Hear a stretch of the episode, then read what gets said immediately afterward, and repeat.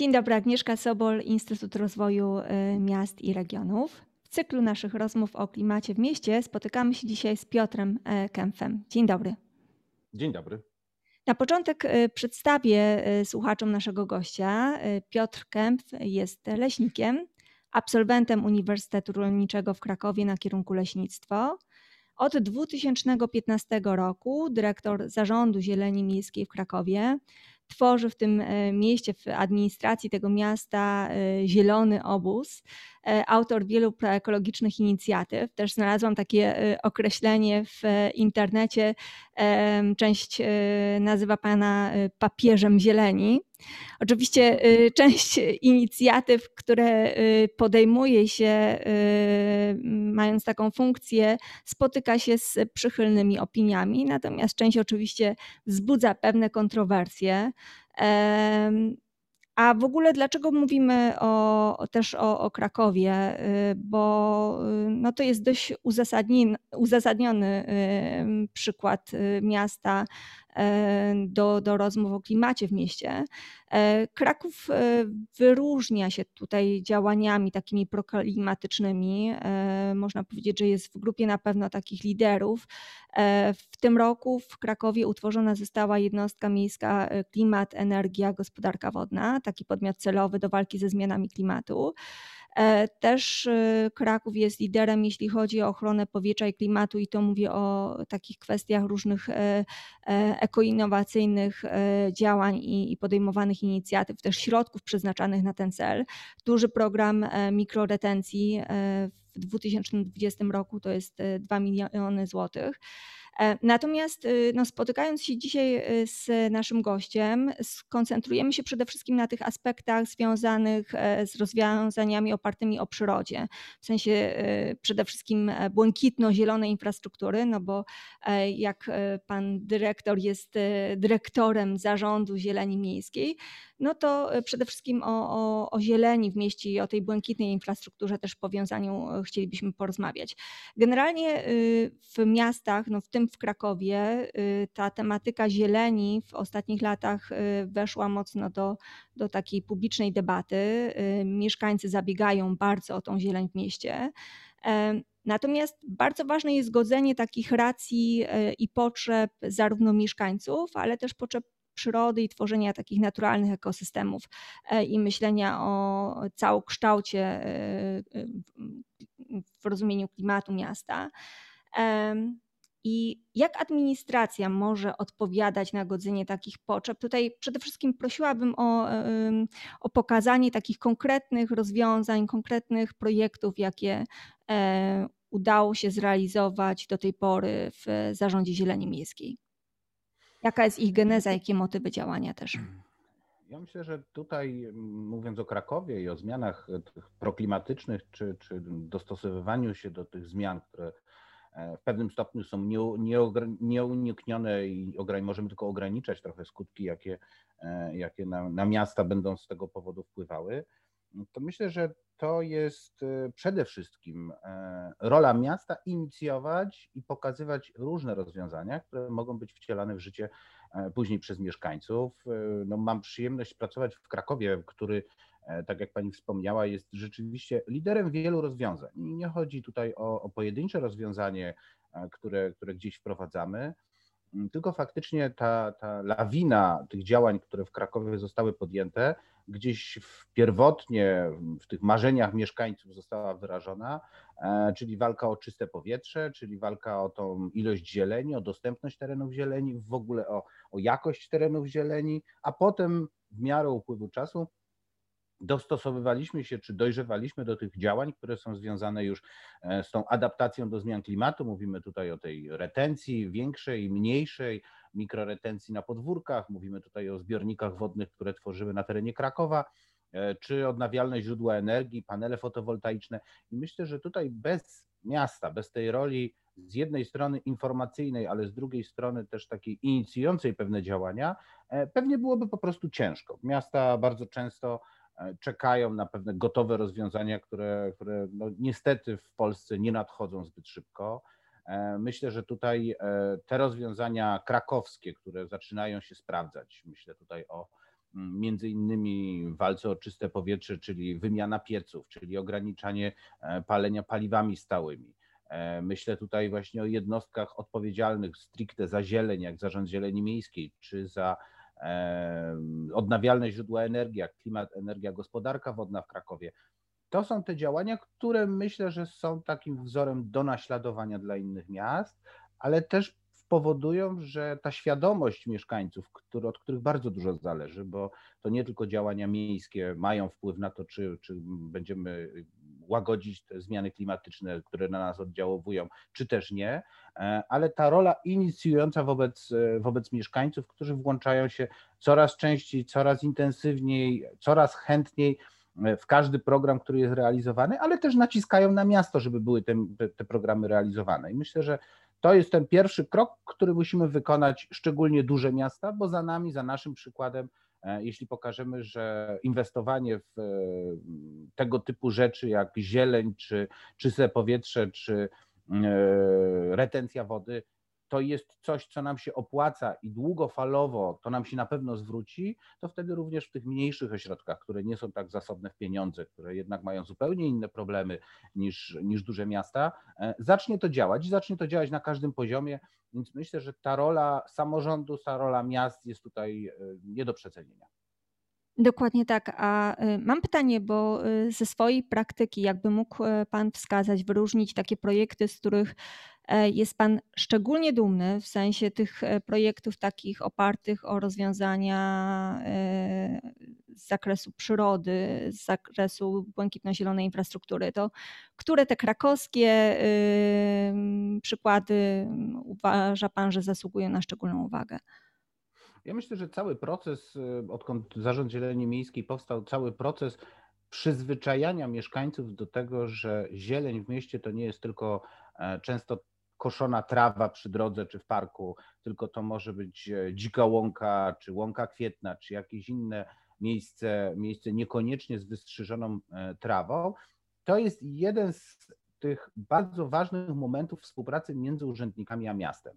Ja pamiętam, jak zaczynaliśmy pracę w 2015 roku, e, mieszkańcy mieli do nas głównie pretensje o to, dlaczego jeszcze trawa nie jest skoszona, a już taka wysoka urosła. Natomiast w 2020 roku mieszkańcy, których świadomość zupełnie się zmieniła przez to, że jesteśmy liderem, jeśli chodzi o ilość łąk kwietnych, czy tych ekostref, które w parkach powstają, e, polegała na tym, że ich aktywność właściwie w dużej mierze e, polegała na tym, że dzwonili do nas, dlaczego już kosimy. Więc myślę, że to przemienienie trochę, trochę świadomości mieszkańców, jeśli chodzi o to, że mm, jak może wyglądać trawnik miejski, jak może wyglądać pas drogowy, jak może wyglądać zieleń parkowa, to jest niezwykle istotne i myślę, że to jest ten, e, ten, e, ta inicjatywa z naszej strony, spowodowała tą lawinę, która, która zaczęła występować wszędzie. Teraz e, wszyscy chcieliby, żeby spółdzielnie mieszkaniowe rzadziej kosiły.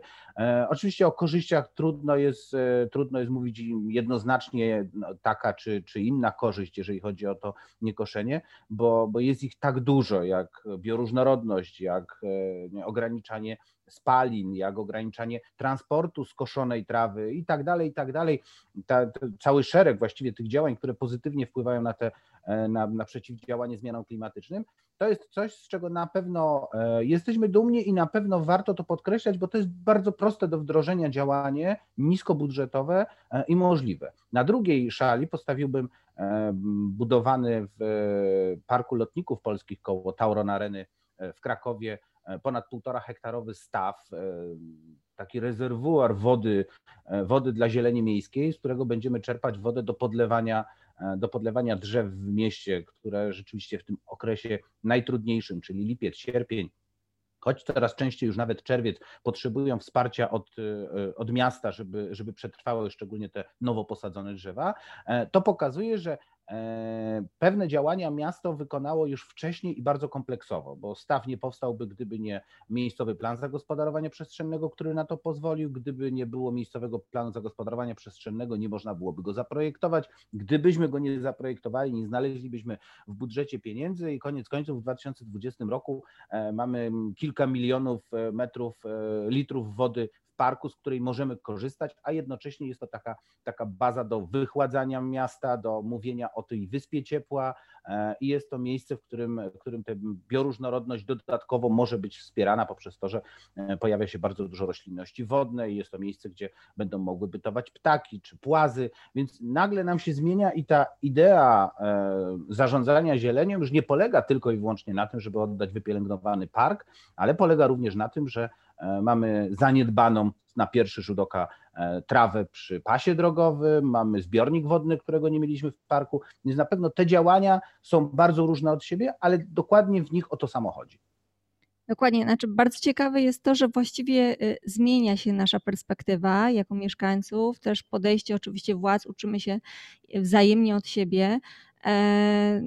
To jest też takie ciekawe. Ostatnio, jak, jak byłam e, na warsztatach u Państwa e, i rozmawialiśmy o parkach rzecznych, e, była między innymi mowa na temat tego, jak poprzez różne interwencje miejskie można też w pewnym sensie kształtować i wpływać na, na styl życia i e, właśnie mm, postrzeganie tej przyrody, tak? No bo w pewnym sensie to, że nagle te łąki kwietne się pojawiły, to jest też e, efekt różnych inicjatyw oddolnych, ale uczymy znowu też e, mieszkańców tego właśnie, że, że nie wszędzie trzeba kosić i, i czasem tą bardziej dziką, naturalną przyrodę w mieście powinniśmy pozostawiać, e, więc, więc wzajemnie się od siebie uczymy.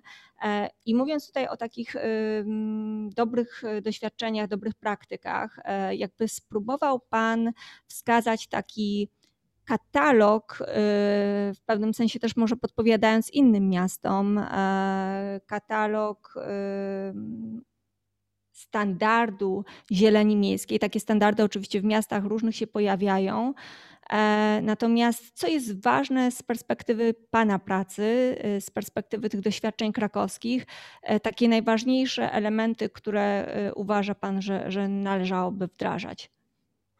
Ja myślę, że bardzo ważnym działaniem, które, które, o którym zawsze musimy pamiętać, niezależnie od tego, czy mówimy o małym mieście, czy mówimy o dużym mieście, czy, czy nawet terenach wiejskich, to jest jednak stopniowe przyzwyczajanie mieszkańców, bo tak jak e, Pani wspomniała, mieszkańcy często uczą nas i wskazują nam pewne rozwiązania, ale jednocześnie my uczymy tych mieszkańców, którzy są mniejszym stopniu świadomi tych zmian klimatycznych, które nas dotykają coraz bardziej.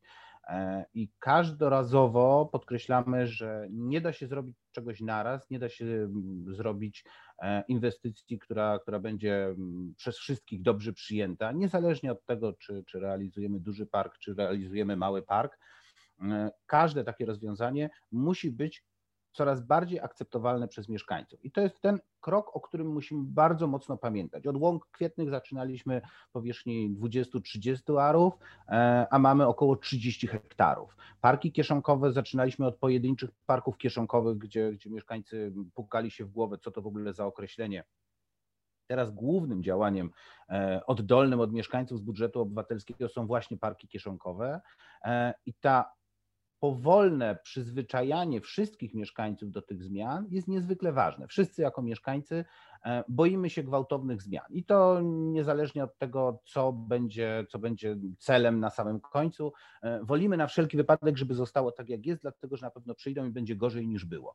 I myślę, że to jest podstawowa rada do tego, e, do, do szukania dobrych rozwiązań, dobrych praktyk. Podobnie z retencją wody, gdzie rozpoczynaliśmy od pojedynczych, niewielkich ogrodów deszczowych w parkach, a powoli dochodzimy do tego, że możemy zacząć zbierać wodę z ulic e, i mieszkańcy akceptują to. Muszą to zaakceptować, bo to adaptacja do zmian klimatu często wiąże się z ogromnymi kosztami, które ponosimy my wszyscy jako mieszkańcy. Jeśli takiej akceptacji odgórnej nie będzie, jeśli e, przedstawiciele mieszkańców, radni miasta Krakowa czy radni każdego, każdego miasta w Polsce czy, czy radni gminy nie będą akceptowali, będą woleli E, nowy asfalt czy, czy szerszy chodnik zamiast właśnie tych rozwiązań proekologicznych, znowu cofniemy się o dwa kroki i będziemy musieli czekać. Więc myślę, że tutaj dla samorządów podstawową radą jest to, żeby robić to stopniowo, starać się z mieszkańcami współpracować na tyle, na ile to możliwe, choć nigdy wszystkich nie zadowolimy, e, i znajdować takie rozwiązania, które będą coraz bardziej akceptowalne, chwalić się nimi, pokazywać je, nawet jeśli będzie ktoś twierdził, że jest to tylko i wyłącznie pozytywny PR, albo tych łąk na razie mamy tylko jedną czy dwie, to jednak trzeba przyzwyczajać mieszkańców. Ja pamiętam interpelacje radnych e, miejskich, którzy w pierwszych latach łąk kwietnych pisali sami interpelacje, kiedy te chwasty zostaną wycięte. I to jest ta zmiana, która dokonała się w ciągu kilku lat, którzy pytają, dlaczego już wycinamy, a czy to jest na pewno najlepszy moment na wycinanie łąki kwietnej. Więc ta świadomość musi się zmieniać i nie możemy tutaj wykonywać żadnych gwałtownych ruchów. E, na pewno tak, tak jest w Krakowie. Oczywiście każde miasto jest trochę inne, ale ja jednak zalecałbym ostrożność, wprowadzanie wszystkich zmian bardzo powoli. Mhm. E, mówimy też o tym, że y, tak długofalowe efekty wymagają e, spokojnych, stopniowych zmian też takich e, interdyscyplinarnych działań, prawda? Bo to właściwie w różnych obszarach funkcjonowania miasta te działania mitygacyjne i adaptacyjne powinny się pojawiać. E, I też łączenie takich e, zadań twardych, infrastrukturalnych z miękkimi, budując takie pozytywne relacje między mieszkańcami, między użytkownikami miasta i, i przyrodą w mieście. I Patrząc na, na działania e, Zarządu Zieleni Miejskiej w e, Krakowie, widziałam, że e, poprzez różne właśnie takie interwencje, na przykład pakiety sponsorskie, budujecie tą przychylność dla przyrody w mieście i budujecie wzajemne te relacje i, i poszukujecie różnych rozwiązań i w kontekście tych właśnie takich działań infrastrukturalnych i i, i działań miękkich. E, też y, właściwie wiele badań pokazuje, że y, taka przyroda w mieście e, i, i przestrzenie zieleni w mieście pozwalają na, na rozwój życia obywatelskiego i, i że to środowisko przyrodnicze z tym środowiskiem fizycznym i, i społecznym w mieście jest wyjątkowo mocno splecione. Jakie konkretne takie interwencje podejmujecie, czy, czy tutaj z jakimiś podmiotami e, szczególnie współpracujecie, żeby to się ładnie wszystko układało i, i żeby e, nie było jakichś zgrzytów, e, jeśli chodzi o tą interdyscyplinarność działań i wspólną koordynację? Ja myślę, że niezwykle ważna jest ta stara, stała współpraca czy, czy otwartość na tej linii, powiedzmy, że miasto mieszkańcy, niekoniecznie urząd, ale w ogóle miasto mieszkańcy szeroko pojęte. E, ja myślę, że bardzo ważnym jest uświadomienie mieszkańcom, e, że to nie tylko oni są mieszkańcami, ale również my jesteśmy mieszkańcami, wszyscy jesteśmy mieszkańcami. Ta relacja między, między mieszkańcem a miastem musi być budowana trochę inaczej i musi być, musi być bardziej na zasadach partnerskich czy współpracy E, I myślę, że te działania, o których Pani wspomniała, takie jak pakiety sponsorskie, takie jak wspólne sadzenie, takie jak e, wspólne działanie polegające na wspólnym zaprojektowaniu z mieszkańcami całego parku 8-hektarowego, Park Reduta w Krakowie w ten sposób powstał, budują tako, taką, takie zaufanie. Oczywiście, że jak w każdej, jak w każdym e, działaniu, czy w każdej jednostce, która, która realizuje pozytywne rzeczy, bo, bo staramy się przede wszystkim jednak realizować potrzeby mieszkańców, te, które są im niezbędne do, do sprawiania sobie przyjemności, bo jednak przyjemnością jest pójście do parku, nie jest to e, nam, e, jest to zawsze było traktowane jako jakaś ostatnie, ostatnie do inwestowania zadanie to była zieleń i nagle okazało się, że dzięki temu, że mieszkańcy zaczynają odnajdywać, czują, że to my właśnie spełniamy te ich marzenia na, na, polegające na tym, że będą mogli z dziećmi siedzieć na ławce i, i patrzeć, jak dziecko bawi się na placu zabaw myślę, że to jest ten klucz do zrozumienia, skąd bierze się ta pozytywna relacja. Oczywiście, że e, zarząd zieleni miejskiej to nie tylko pozytywne rzeczy, to również te, które mają gorszy odbiór i które są nielubiane, czyli zarządzanie zielenią polega również na usuwaniu drzew, starych drzew, e, leczeniu drzew i tym podobnych, tym podobnych działaniach Natomiast najważniejsze myślę, że jest taka otwartość i tłumaczenie, na czym polegają te zmiany i czym one są spowodowane.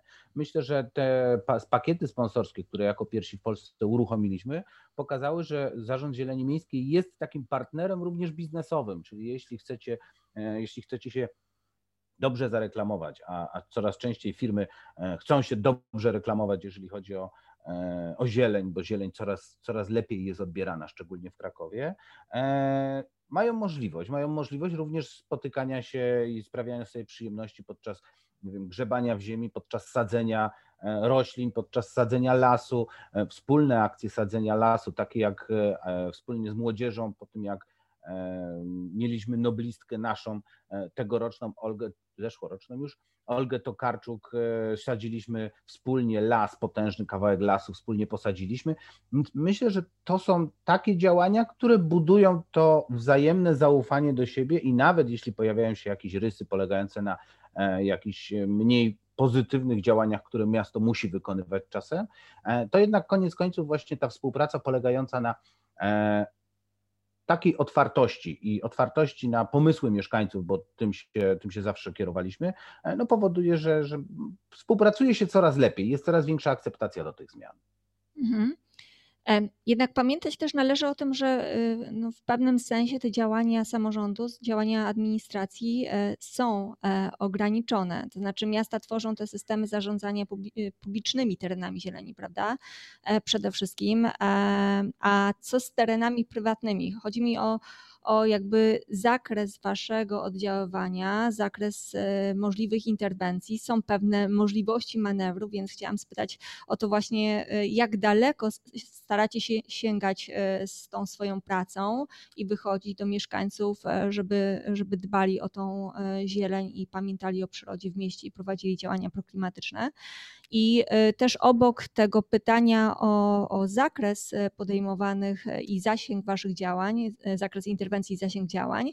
E, pytanie o y, siłę oddziaływania w sensie odbioru e, społecznego. Tak jak sam Pan zauważył, e, no nie zawsze te różne interwencje spotykają się z przychylnością.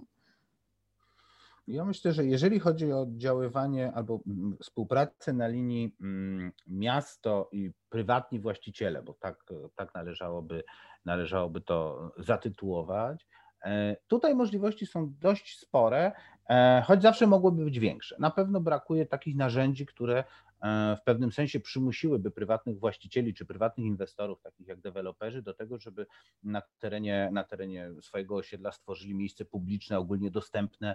Bywa z tym naprawdę różnie, nie mamy póki co dobrych doświadczeń, ale chyba nie mamy w ogóle w Polsce takich dobrych doświadczeń. Lepiej idzie z e, przymuszeniem, że tak użyję takiego mało eleganckiego sformułowania, deweloperów do tego, żeby dostosowali węzły drogowe czy skrzyżowania przebudowali. Z tą infrastrukturą drogową już jest to rozwiązanie i rzeczywiście to już jest wdrożone. Brakuje tego, jeżeli chodzi o tereny zielone, o te tereny takie dostępu do, do, do usług publicznych, bo, bo Zarząd Zieleni Miejskiej zajmuje się nie tylko e, zielenią e, taką w prostym rozumieniu, ale, ale również i projektujemy i zajmujemy się placami miejskimi w coraz większym stopniu, więc na pewno ta, ta współpraca na tej linii prywatny właściciel e, miasto musi być coraz większa, bo często nasze tereny bezpośrednio przylegają czy łączą się z terenami prywatnymi. To również remonty dróg, które są coraz bardziej proekologiczne, które zatrzymują wodę, których, po których pojawia się zieleń, której do tej pory nie było, mogą być e, jakimiś miejscami niezgody, jeśli, jeśli będą godziły w interesy tych prywatnych przedsiębiorców, ale z drugiej strony trzeba im pokazywać, jakie również pozytywne, pozytywne e, działania się z tym wiążą i jakie korzyści odniosą oni jako przedsiębiorcy i prywatni właściciele. To jest jedno. Drugie to jest działania, które podejmujemy również na terenach, które nie należą do miasta, które, które są terenami prywatnymi. To jest współpraca czy to ze spółdzielniami mieszkaniowymi, czy z mm, księżmi, czy z różnego rodzaju po prostu prywatnymi podmiotami e, w celu udostępnienia mieszkańcom terenów, które i tak są przeznaczone pod zieleń. I myślę, że to jest działanie, które pokazuje, że jest możliwa e, współpraca. Mamy tereny, które są e, wynajmowane od muzeów, na przykład na plantach krakowskich, gdzie mamy plac zabaw zrealizowany przez miasto i miasto nie może bać się takich rozwiązań. Każde miasto ma takie tereny, może nawiązać taką współpracę i nie ma w, tym, w tej współpracy na pewno nic złego, jeśli ona prowadzi do tego, żeby mieszkańcy mieszkańcy mieli bliżej do, do, do konkretnego e, terenu zielonego. Jeśli chodzi o oddziaływanie negatywne, na pewno jest to, jest to bardzo trudny temat, e, szczególnie temat związany z usuwaniem drzew, do których mieszkańcy są przyzwyczajeni. Tutaj na pewno brakuje nam e, solidnej wiedzy, którą jednak każdy z nas powinien mieć na temat biologii drzew, na temat bezpieczeństwa, na temat przepisów. Bywa z tym różnie, często są to, są to sytuacje, w których E, mieszkańcy czują się niedoinformowani. Są to, są to również sytuacje, w której mieszkańcy e, czują się pokrzywdzeni, bo jakieś drzewo, do którego emocjonalnie są przyzwyczajeni, przywiązani od dziecka, nagle znika z przestrzeni e, publicznej. ale tutaj nie ma dobrego środka, nie ma dobrego rozwiązania. Miasta próbują w różny sposób przeciwdziałać tym, tym negatywnym emocjom, które pojawiają się właśnie przy, tej, przy okazji e, wycinek drzew, ale bywa naprawdę z tym różnie. To też jest miejsce do e, wykorzystywania przez różne grupy w celu podsycania jakichś negatywnych emocji, które każde miasto ma swoje problemy, każde miasto ma swoje grupy, które, które żyją w ten sposób.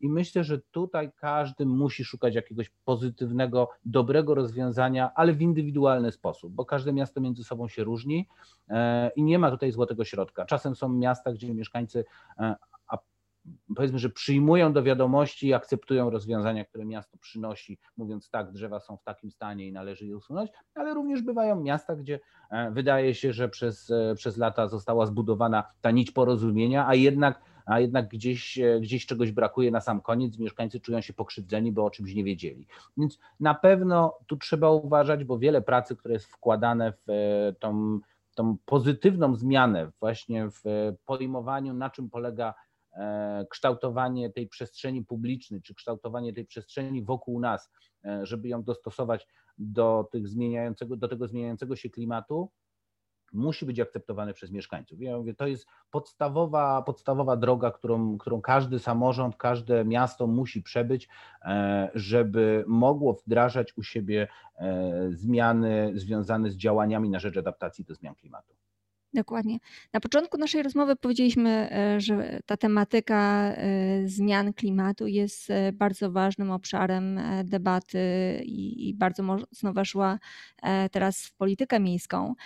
E, I wychodząc poza Kraków, patrząc tak z szerszej perspektywy y, miast, y, poprosiłabym teraz o, o mm, wskazanie takich generalnych trendów, jeśli chodzi o działania proklimatyczne w miastach, jakie Pan y, obserwuje.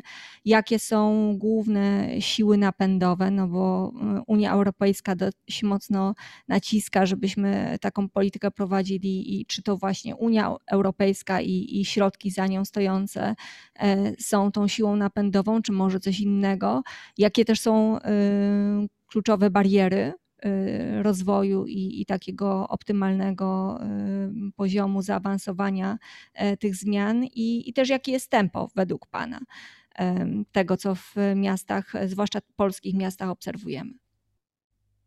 Mm, o wodzie mówiliśmy. Woda na pewno będzie tym, tym rzeczownikiem odmienianym e, co ciągle przez miasta w najbliższych latach, bo jednak woda będzie niezwykle ważna w e, dobie tych e, zmian klimatycznych, tej coraz rzadszych opadów, ale coraz gwałtowniejszych. Więc na pewno gromadzenie jej przez mieszkańców, gromadzenie jej przez miasto, przygotowywanie się do tego, również e, zmniejszanie tej e, siły fali powodziowej, która może posuwać się w głąb, w głąb kraju, e, dzięki temu, że, że zatrzymujemy ją trochę na dłużej u nas na południu kraju. To są te działania, które na pewno będą ciągle i na pewno duży nacisk Unia Europejska będzie na nie stawiała, bo bez nich na pewno, na pewno będzie trudno przeciwdziałać tym zmianom klimatycznym. Drugie, na pewno powietrze, na pewno mm, paliwa stałe i palenie paliwami stałymi, na pewno droga, którą, którą obraliśmy i która jest bardzo trudną drogą, czyli odejście od węgla i przejście na e, inne, inne rodzaje, niech będzie opału szeroko pojętego, bo nie mówimy tutaj e, globalnie o całym kraju, jeżeli chodzi o, o gospodarkę e, energią elektryczną, ale przynajmniej o to ogrzewanie indywidualne domów, rzeczywiście musimy w ciągu najbliższych lat bardzo dużo zrobić. Sam Kraków pokazuje, że można, ale Kraków to jest jeszcze mało, żebyśmy my w Krakowie mogli cieszyć się czystym powietrzem. Ta zależność metropolitalna, ta zależność między, e, między regionami, między, między Śląskiem, między Małopolską jest niezwykle ważna i to jest niezwykle trudny temat, ale na pewno go nie unikniemy i będziemy go mieli coraz częściej e, gdzieś e, do rozwiązywania. Natomiast tematem, o którym nie mówiliśmy i który wydaje mi się, że będzie bardzo kluczowym w najbliższych latach E, szczególnie przy rozdaniach e, Unii Europejskiej, przy tych przeciwdziałaniach, e, przy tych działaniach na rzecz adaptacji do zmian klimatu, to na pewno jest słowo, które, które w Krakowie coraz częściej pada i staramy się je coraz częściej mieszkańcom mówić, czyli połączenia. Mówimy tutaj o korytarzach ekologicznych, mówimy tutaj, tak jak Pani wspomniała, o parkach rzecznych, ale parki rzeczne w rozumieniu połączenia między sobą różnych rejonów Krakowa, i te połączenia, te korytarze ekologiczne, to już nie są tylko i wyłącznie korytarze ekologiczne w tym rozumieniu miejskim, w tym rozumieniu tradycyjnym, gdzie, gdzie jest to dla E, dla dzikich zwierząt, dla przyrody, ale również nam, jako mieszkańcom są potrzebne te korytarze ekologiczne. To te ścieżki rowerowe, które już nie będą szły tylko i wyłącznie wzdłuż e, ruchliwych e, ulic miast, tylko będą szły przez tereny zielone i które są naszymi korytarzami ekologicznymi. To są te miejsca, które E, które trzeba ze sobą połączyć, te zielone miejsca, które ze sobą trzeba połączyć, żeby można było w sposób komfortowy korzystać z zieleni. Miasto żadne, rzadko które może poszczycić się e, infrastrukturą taką, żeby można było godzinami po nim chodzić przez zieleń, E, ale dzięki właśnie tym korytarzom ekologicznym, dzięki połączeniom między parkami, dzięki połączeniom między, e, między dopływami Wisły, w Krakowie cztery dopływy Wisły będą e, skanalizowane różnego rodzaju ścieżkami rowerowymi, różnego rodzaju miejscami, w których można dojechać do pracy, spowoduje, że też więcej osób siądzie na rower, więcej osób będzie w inny sposób podchodziło do przyrody, a co za tym idzie, będziemy używać mniej samochodów, będziemy produkować mniej spalin, będziemy potrzebować mniej tych samochodów, więc, więc również również ta konsumpcja nam się zmieni.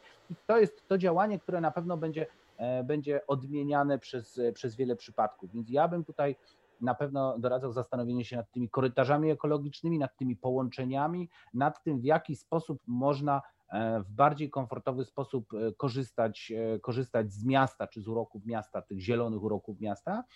I ostatnia rzecz, na którą zwróciłbym uwagę, to na pewno jest podejście już inne niż do tej pory mieliśmy do zieleni, do zieleni parkowej, do zieleni przyulicznej. Tutaj na pewno będziemy czerpać inspiracje z rozwiązań takich jak, jak mamy w lasach, czyli biogrupy, czyli trochę bardziej odporne na zmianę klimatu e, drzewa, które rosną razem ze sobą, które mają dużo więcej przestrzeni e, między sobą, tych połączeń, które mogą wytworzyć tego, tego internetu między drzewami, który, który pozwalamy wytworzyć. I myślę, że te, e, te słowa jak biogrupa, czy te korytarze ekologiczne, coś, co do tej pory nie kojarzyło się z miastem, będzie coraz bardziej wchodziło do miasta i uzupełniało tą błękitno-zieloną infrastrukturę. Takie systemowe podejście jest z pewnością e, bardzo ważne. Tutaj wpisuje się w to, e, wpisują się w to te korytarze ekologiczne. Zresztą mamy dobre przykłady w Europie. E, Wiedeń jest bardzo dobrym przykładem, jeśli chodzi o, o tworzenie takich korytarzy ekologicznych.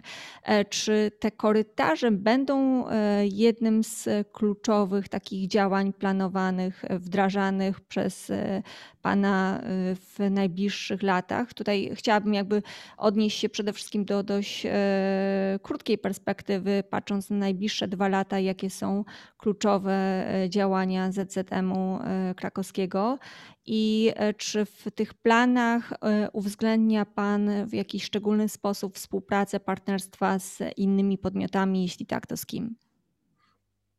Na pewno, na pewno najbliższe lata będą w Krakowie pod hasłem tych połączeń czy tych korytarzy ekologicznych bardzo ważne. E, chcielibyśmy, żeby w ciągu najbliższego roku, najbliższych dwóch lat, e, pierwsze dwa dopływy e, Wisły były już przygotowane na to, żeby stały się takimi naturalnymi miejskimi korytarzami ekologicznymi, żebyśmy wzdłuż dwóch rzek dopływa, wpływających na terenie Krakowa do Wisły mogli swobodnie wyjeżdżać na rowerze, czy idąc spacerem, wychodzić poza miasto do, do gmin ościennych i to na pewno się wydarzy. Tutaj to jest niezwykle ważne, żeby ten e, cały projekt e, był coraz bardziej uświadamiał mieszkańcom, że to jest trochę inne działanie niż do tej pory. To nie jest skwer, który będzie, będzie gdzieś niedaleko nas, tylko to jest działanie, które w zupełnie inny sposób otwiera miasto. Otwiera miasto również na osoby z zewnątrz, na osoby z gmin ościennych. To jest bardzo metropolitalne, e, bardzo ekologiczne. Oczywiście również z wielkimi wyzwaniami, bo, bo zawsze, zawsze będzie ktoś, kto jest mniej lub bardziej zadowolony. Są ci, którzy będą się cieszyć, bo będą mogli z tego korzystać. Są ci, co będą mniej zadowoleni bo woleliby, żeby jednak e, były lepiej wyremontowane parki w centrum, aniżeli żeby inwestować w coś, co jest trochę daleko od centrum czy daleko od nas. Są również tacy, którzy będą chcieli pozostawić tę, tą zieleń wzdłuż rzek jako dziką ostoję dzikiej przyrody, e, niezmąconą ludzką stopą, więc na pewno jest to trudny temat i na pewno będzie wymagał wiele, wiele pracy do tego, żeby mieszkańców przekonywać do tego, dlaczego to jest takie ważne i z czym to się wiąże. Jeżeli chodzi o współpracę, Tutaj nie da się inaczej współpracować, nie da się inaczej tego tworzyć, niż współpracować z instytucjami już rządowymi. Mówimy tutaj o wodach polskich między innymi, które są coraz bardziej otwarte, które coraz bardziej widzą, jaka jest ich rola e, na rzecz adaptacji do zmian klimatu, wyczuwają to coraz bardziej i wydaje mi się, że to jest coś, co jest takim bardzo dobrym prognostykiem e, na przyszłość, że współpraca między samorządem a rządem zaczyna się coraz bardziej układać, jeśli chodzi o tą adaptację do zmian klimatu.